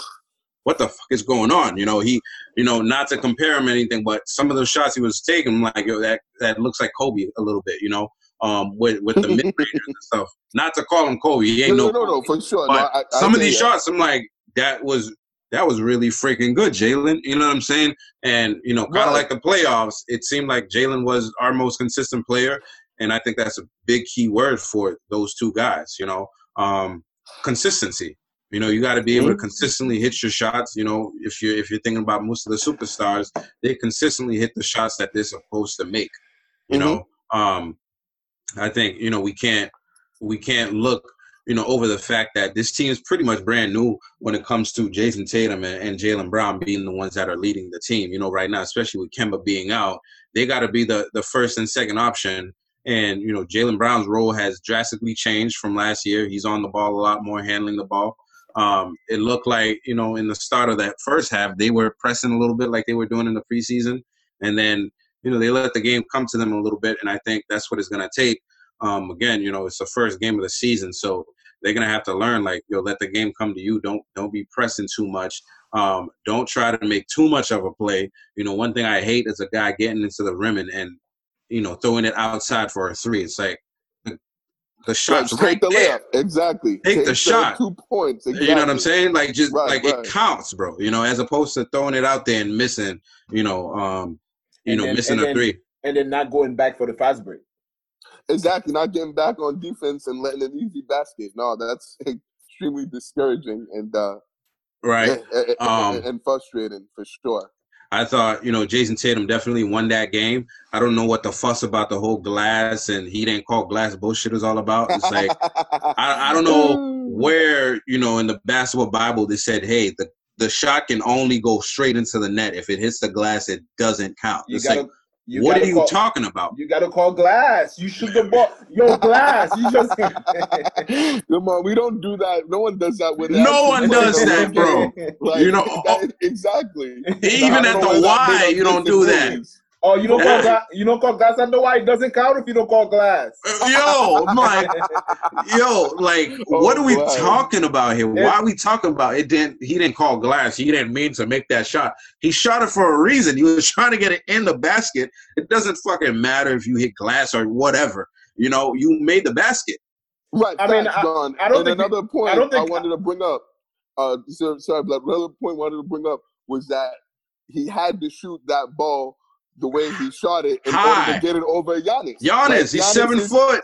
Exactly, with a wingspan that's almost eight feet. Like, and the only way he was gonna make that shot and get it over Giannis so that it didn't get blocked was for him to shoot it higher with more arc, so that the ball could actually have a chance to go in the net. Like, it wasn't gonna be a straight swish. You're not gonna make a straight swish over Giannis. You're gonna have to shoot it at an angle so that the ball gets over Giannis and gets towards the rim so that even if it hits the glass, it hits it at the right spot so it can go in. So that's exactly what happened. I don't want to hear this uh, bullshit about oh it was a lucky shot or that oh that wouldn't happen again. Like he, you know what I'm saying? It hit the glass, so like right, he didn't even aim for that. He didn't mean to do that. It just, you know, it just so happened to, you know what I'm saying, for the ball to go in. Like no, it was a shot that he had to shoot it the way he did in order for him to be able to make it and help the Celtics win. Like that's when you play basketball, when you and you play guy, a guy's guarding you that's taller than you, you shoot it higher than someone that's at your height or shorter than you because you know that's the only way you're gonna get the shot over. That's just part of the game. So Vlad, that's you what I had to say on those shots. Vlad, did you have anything to say on on that play? No, I just, I mean, obviously, I, I just don't, I just don't think people are like being serious when he didn't call glass. I think, I think people are saying that, but as long as you make the shot, you make the shot. I mean, if you, if you remember the shot Kawhi took against, um, That was lucky Yes. against, against Against- Philly. Philly. That I don't think that was lucky. I think he, he made it. it was the same, what? it was this, it was the same. me? I don't think it was lucky. I think it was the same thing. He had to take an, Wow. he had Go to ahead, take. Vlad. Go ahead. Can I talk? Like, what's going Yeah, on no, here? no, go ahead, man. Go ahead. Go ahead. Um, so he had to take a, a higher arc shot because Kawhi shot is more of a line drive, and he had to take a, an arc shot to um, get over um, whatever his name is. Um, Embiid. Embiid, yeah, Joel over Embiid. Embiid. Yeah, Yeah. over Embiid. Yeah, he was crying after the game, boy. Yeah, he was. Cry- that boy gonna cry in the car. oh yeah. no, I mean, I see. I, I brought that up because um, I, I watched Undisputed with with Shannon Sharpe and um Skip Bayless, and Skip was like, "Yo, he missed that shot by three feet." I'm like, "How, bro? Like, what are you talking about? Like, the, Oh man. the ball kissed the glass and drew, he drained the shot, bro. You know, but Right, you know, let, let's not make it too much about you know Jayson Tatum's shot, you know, because he didn't have the shot the next game because we played the Nets the next game on Christmas Day, and you know the Celtics fan didn't have a great Christmas you know game because we lost the game. Um, I believe we lost the game 123 to 95. You know, Mhm. we were down as much as like 36 points, I believe, at some point. Um, you know, so it, it So- was really so- bad. So, so we got smacked. We got smacked. The dog smacked out of us, man. Oh um, yeah. They got Kyrie- smacked. I don't know if he saved the place, but he had 37 points this time. You know, maybe he saged it for you know the, the remainder of the year. He saged it once, and it, you know the bad omens is gone for him. Um, but we didn't see any videos of that, and I hope Danny didn't you know let him sage the house. Um, he had 37 points. KD had 29 points. Um, Jason Tatum had 20. Uh, Jaylen Brown had 27. Um, did I see Kyrie sage the garden? Did he sage the garden or not? No, I don't think. I don't think he saved the garden this time. Okay, good, yeah, not, good. not not this game. He did not. Um, right in that game, actually, the the Kyrie and KD combined to, score forty points in the second half. You know, when the Celtics scored 40 points collectively, you know, as a whole team. So um, they had really great consistency there, which again I talked about about Jaylen Brown and, and, Jayson Tatum needing to find that consistency. The superstars, you know, um, need to gain to you know su- supplant themselves to cement themselves as superstars in this league. Um, you know, what did you guys see in that game? You know, just like I asked in the previous game, how, how did we end up um, losing the game so badly? Well, one, I want to talk about those Christmas Day um, jerseys. I, like the first game was um, the Heat versus um, the Bucks. No, the, the Heat Heat versus the the Bucks. Pelicans. The Heat, Yeah. yeah, yeah. The, Pelicans. the next game was the Bucks versus the Warriors. Right, And right. The, the Bucks were wearing a blue un, a blue jersey, and I thought I thought that was the Mavericks playing. Yo, I said the same thing. I'm like, why? And then- why are the Bucks wearing blue? And then and then the Celtics were wearing those um city jerseys. I thought they were Oh, the white. Bucks. I thought they were the Bucks. And then and then let me let me tell you let me tell you more. Let me Oh, tell you wow. more. Go ahead, Mhm. go ahead. The Mavs were wearing green jerseys. I thought they were the Bucks.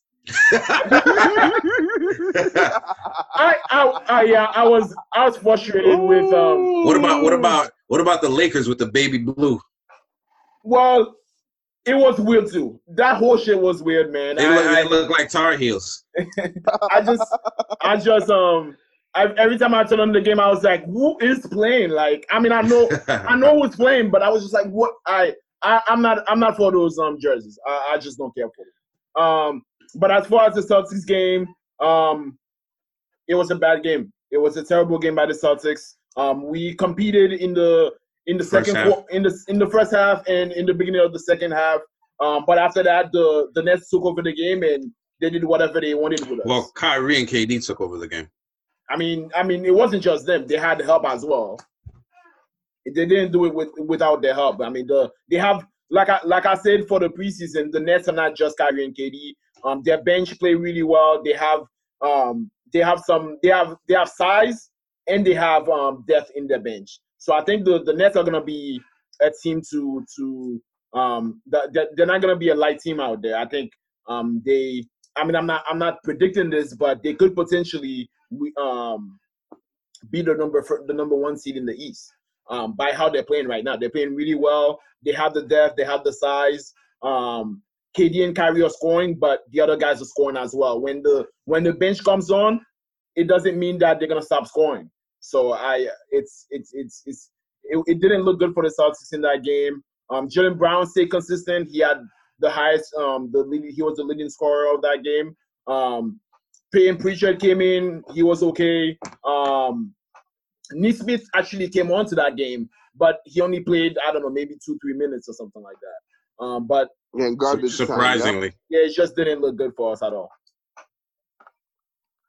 Yeah, I think that it wasn't really, you know, a, a good at least second half. Obviously, I mean, I thought the first half looked, you know, pretty good. Uh, you know, the, you know, Tatum and Brown looked, um, you know, really, really, you know, good coming out of the gate, and uh, I think they established themselves early uh, and were being aggressive. Um, I, I thought, you know, they weren't really getting contributions from anybody else. I thought everyone else was pretty quiet and you know and didn't play play that well.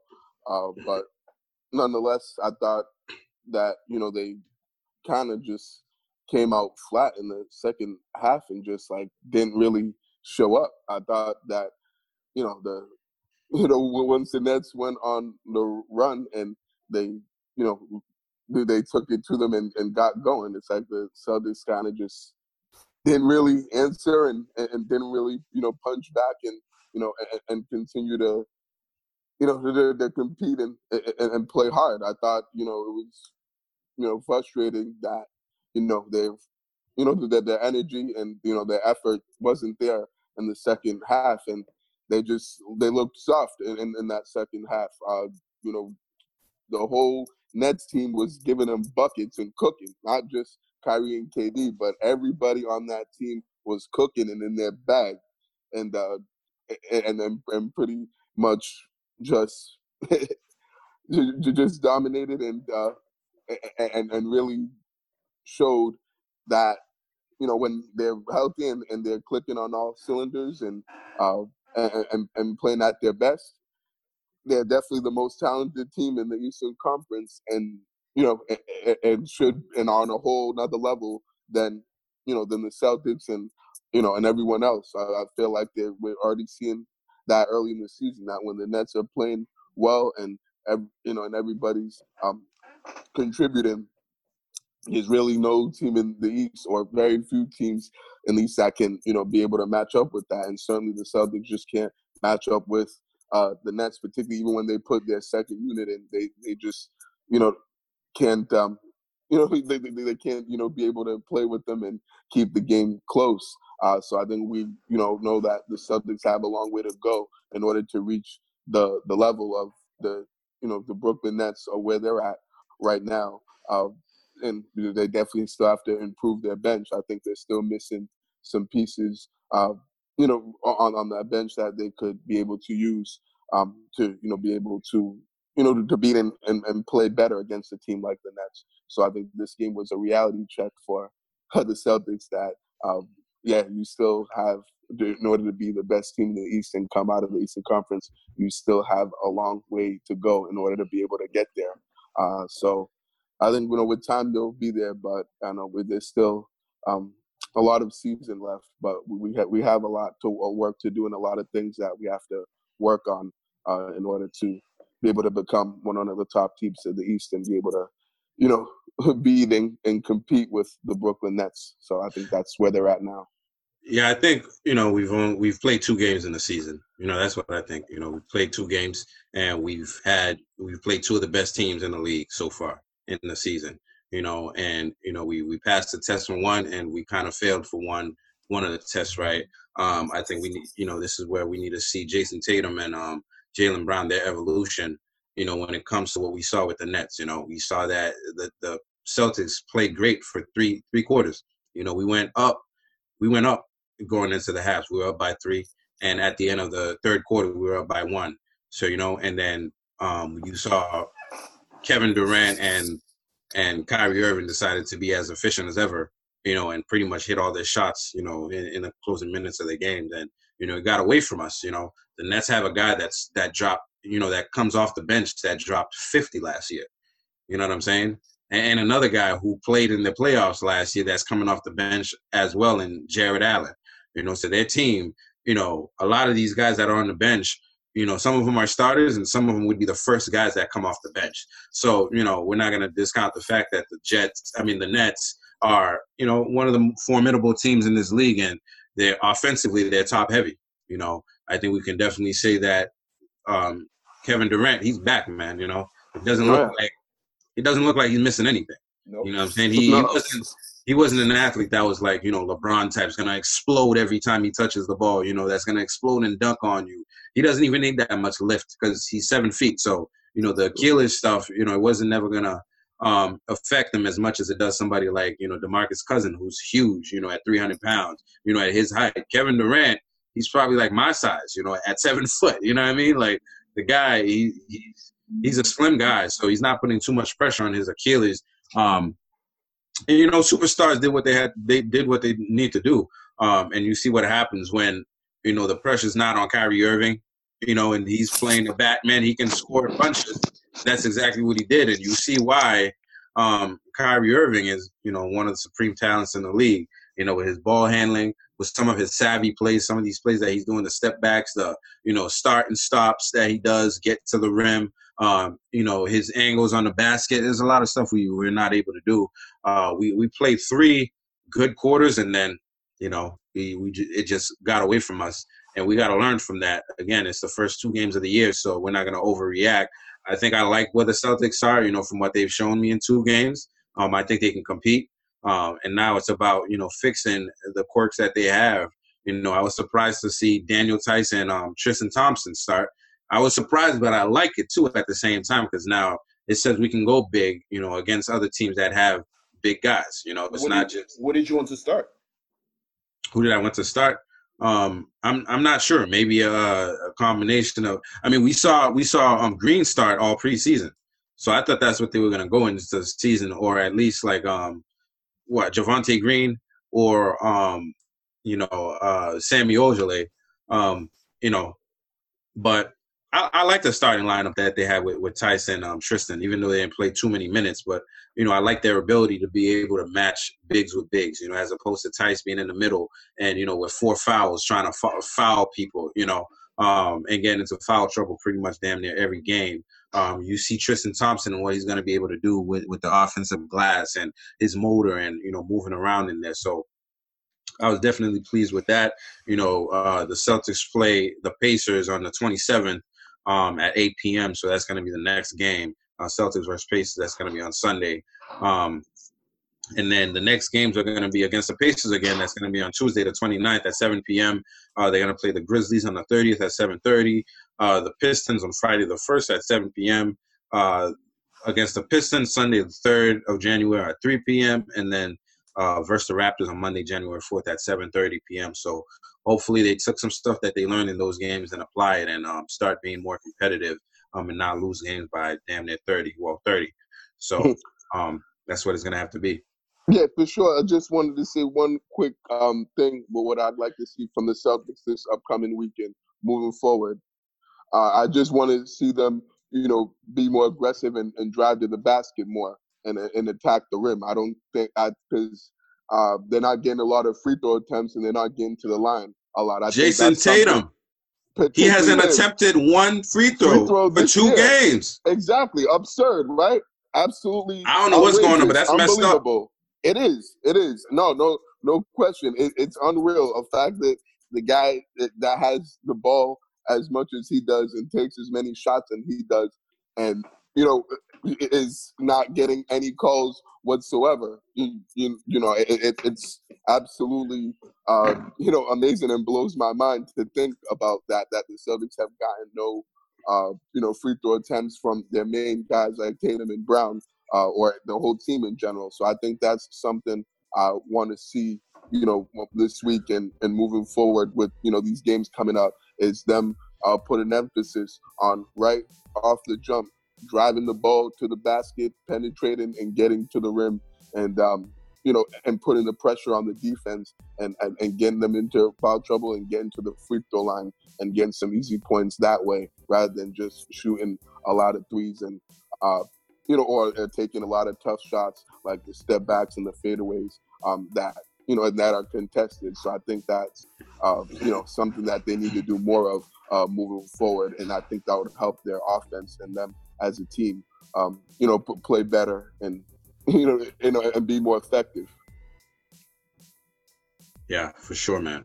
For sure. So, you know, we're going to be looking forward to more Celtics games. Um, that's going to be it for us with the NBA segment. We're going to go into the MLB. We don't have too much for you because um, it is the offseason after all, but we do have some uh, Red Sox news. The Red Sox signed right hand pitcher Matt Andriese um, this year. Um, so he's going to be part of the team next year and they're showing interest in um, free agent Enrique Hernandez, who you know that's always good. So um, hopefully they get some success there.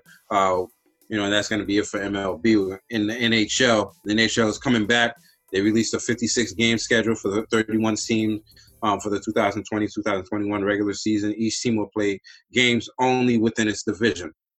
So that's a change this year. So there are eight teams in the East, Central, and West Division. Each will play the the other seven teams eight times. That's a lot of times. So we should be looking wow. forward to some really good games because these games get competitive the more you play them. You know, um, you know, the North Division has seven teams based in Canada. Each will play nine or ten games against the other six, which is wild. Uh, the North Division will consist of Calgary Flames, Edmonton Oilers, Montreal Canadiens, Ottawa Senators, Toronto Maple Leafs, Vancouver Canucks, and Winnipeg Jets. The East Division will have Boston Bruins, Buffalo Sabres, New York, New Jersey Devils, New York Islanders, New York Rangers, Pittsburgh Penguins, Philadelphia Flyers, and Washington Capitals. Uh, the Central Division will have Carolina Hurricanes, Chicago Blackhawks, uh, Columbus Blue Jackets, Dallas Stars, Detroit Red Wings, Florida Panthers, Nashville Predators, and Tampa Bay Lightning. And the West Division will have Anaheim Ducks, Arizona Coyotes, Colorado Avalanche, Los Angeles Kings, Minnesota Wild, St. Louis Blues, San Jose Sharks, Vegas Golden Knights. So um, that's going to be the divisions for the NHL season. And hopefully, man, it's a good one. And hopefully the Bruins can do something, you know, um, actually take the successes in the regular season into the postseason. So um, we'll see how that goes. And we're gonna go into the question of the week, which comes from Aaron Lawrence from Houston. Shout outs to him. We got people sending us questions from Houston, Texas. Man, that's that's dope. I know that's awesome. Right. You know, and the question is, Aaron Lawrence. That's my man right, right there. You know, uh, do you think that Ohio State should be in the top four of the college football playoffs, or should Texas A&M have had the shot at it? I'm gonna leave that up to you guys. Um, the podcast is called Pro Fan Sport. I watch Pro Fan. I watch Pole Sports, not college. no, no, college sports for you, Vlad. Yeah, I, re- I really don't watch that much. I mean, once in a while I'll tune into some college sports, but not not enough to like know the teams and what's going on. I see. I I would say that Ohio State should, you know, be in the top four and deserve to, you know, make the college football playoff um, and be among the top four teams to, you know, be a part of that. Uh, I think, you know, it was unfortunate, you know, for them due to the, you know, circumstances of COVID. They had some games getting canceled and uh, and that got postponed um, that they weren't able to play. I'm glad that wasn't held against them because I think that they are a really talented team and one of the best four teams in college football. Uh, I'm glad, glad they changed the rule um, where uh, you had to play at least six games in order to be eligible for the um, college football playoff. So that was so that teams like Ohio State could be able to get in. So I'm certainly glad that um, you know Ohio State was able to be among you know the, the top four teams and and find their way into the college football playoff. Uh, so I'm we're looking forward to seeing you know how they do in the college football playoff once that happens in uh, January. And I certainly think they have a good shot, like the other three teams, of you know winning the college football championship this year. So we'll see how that goes. Um, you know, but you know, certainly good to see teams like Ohio State in there that you know should and deserve to be in there. I don't think I, I think that's complete bullshit. Um, I don't think they should be in there at all. Um, they played six games, you know, as opposed to Texas A&M who went ten and one for the season. You know, and I think, you know, I don't care if it's a pandemic. If you didn't play that many games, you shouldn't be in the playoffs. You know what I'm saying? Like for these guys that you know, you know, put put in the work, blood, sweat, and tears into it to not be rewarded into going to the playoffs after they pretty much had a full season. I just don't think it's fair to them, you know. So guys like uh, Texas A&M and um, the Florida Gators, um, I think did more to, to belong in that playoffs than Ohio State did. I don't think it's okay to punish those guys and make a rule where you say six games. Like that's never been a rule before. You know, I think they definitely changed it because they wanted, you know, the top top ranking teams to go into the playoffs, which Ohio State is. And, you know, we have Justin Fields, who's going to be into the draft, and he's going to be one of the top two quarterbacks taken in the draft. Um, obviously, they want to showcase his talent. Um, but when it comes to the other students and, you know, and, and playing the game fair, I don't think it's fair for them, you know, having a complete season, not having a shot at making the playoffs when a team barely played half. And, you know, there, there's um, I think the coach Mullins he made a he made a comment. He's like, you know, I I, I wish we could have played less games if that all it took to get into the playoffs. You know what I'm saying? So like maybe we shouldn't have played our full schedule if, if you know six games was going to let mm-hmm. us into the playoffs, which is which is messed up. You know, teams play all year to get into the college playoffs, and it's not a guaranteed thing. There's a committee that's choosing everything to go into the playoffs. So even if you had an undefeated season, you might not make the college playoffs based on like your bracket or your division, or you know, um, the division that you're in. You know what I'm saying? So um, I think you know that that's what I think, Aaron. Um, I think Texas, you know, because I'm definitely, I definitely think he's asking because Texas A&M is obviously in Texas. He wants his team right, to go right. in there, and they had mm-hmm. a great season, and they're not able to go in, you know, based on some technical bullshit. You know what I'm saying? So I definitely um think that A&M should have had had the, the chance to go in there, even the Florida Gators, man. So um, that's my thought on it. Thank you so much for sending in a question and supporting us and listening to the podcast. And um, we're going to go into the B Money Lifestyle Person of the Week, Barry. Yeah, so for this week's B Money Lifestyle Person of the Week, we have an individual here that was very generous and uh, in the season of giving, I thought, you know, I would definitely, you know, like to mention him and give him a shout out. Uh, you know, on this segment, and that individual is Browns uh, offensive lineman uh, Jared Wills. Uh, so I know he's not the most famous or common uh, player when we talk about the Cleveland Browns, but he definitely did something uh, that is certainly worth uh, recognition, to say the least. So he apparently uh, had a holiday event um, this you know past week in which he surprised a woman with a new car. So he bought a you know a new car for a woman, uh, and then he also paid the rent for a year for a family that lost its home in in a house fire. Um, so I thought that was definitely uh, pretty sweet and you know and awesome for him to do that and generous to say the least. And then he also spent fifty uh, thousand dollars worth of toys, gifts, and cash uh, to five um, Cleveland area families uh, as well on, on top of the other things that he did. So uh, I just you know think that it's great to you know when athletes give back to their communities, uh, you know particularly those people that are in of need um, in, in, in the holidays. Since you know I think not too many athletes uh, do, you know do that uh, or uh, so I think it's good to see that there are really good you know people and good guys that are playing professional sports that do care about uh, those who are you know suffering and aren't don't have as much as you know uh, others have. So, I, you know, it's impressive that he was able to give and do that much for these families and help them in the way that they did. Um, so, you know, ho- hopefully these you know families you know are doing better because of it and are able to you know better their situation and um, and and and and get you know and it's good to see them get the help that they need so uh, just want to congratulate uh, Jared uh, Willis on being this week's B Money Lifestyle Person of the Week. And uh, that's definitely that B Money Lifestyle. So congrats to Jared Willis. Thank you, sir. Congrats to Jared Willis.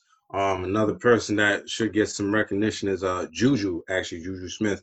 Uh, just came out that he provided gifts for 200 children, um, 200 families um, so that, that's good for him. You know, he's been getting awesome. backlash and stuff like that. So, like you said, it's always good for athletes to go out and you know do some charitable stuff for you know the people that root for them in their communities. So, um, and that that's going to be it for us for episode 41. If you're still watching, if you're still listening, thank you so much as always to Pro Fan Sports uh, podcast where the fans of the pros go. Uh, we'll see you guys next week in episode 42 with myself, Vlad, and Barry.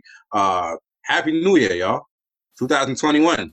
Right. By the time the you hear another one, 2020. So that's we it. won't see you guys until next year. Our listeners that's won't it. hear our voices until uh, the new year, until 2021. That's it. So it's a good you way know? to close out the year, guys. Good uh, stuff. Looking forward to doing this next year with y'all. Trying to get it bigger next year, y'all. You know, yes, keep sir. supporting. You know the vibes. Oh, the B Money lifestyle. Subscribe, subscribe, yes, yes.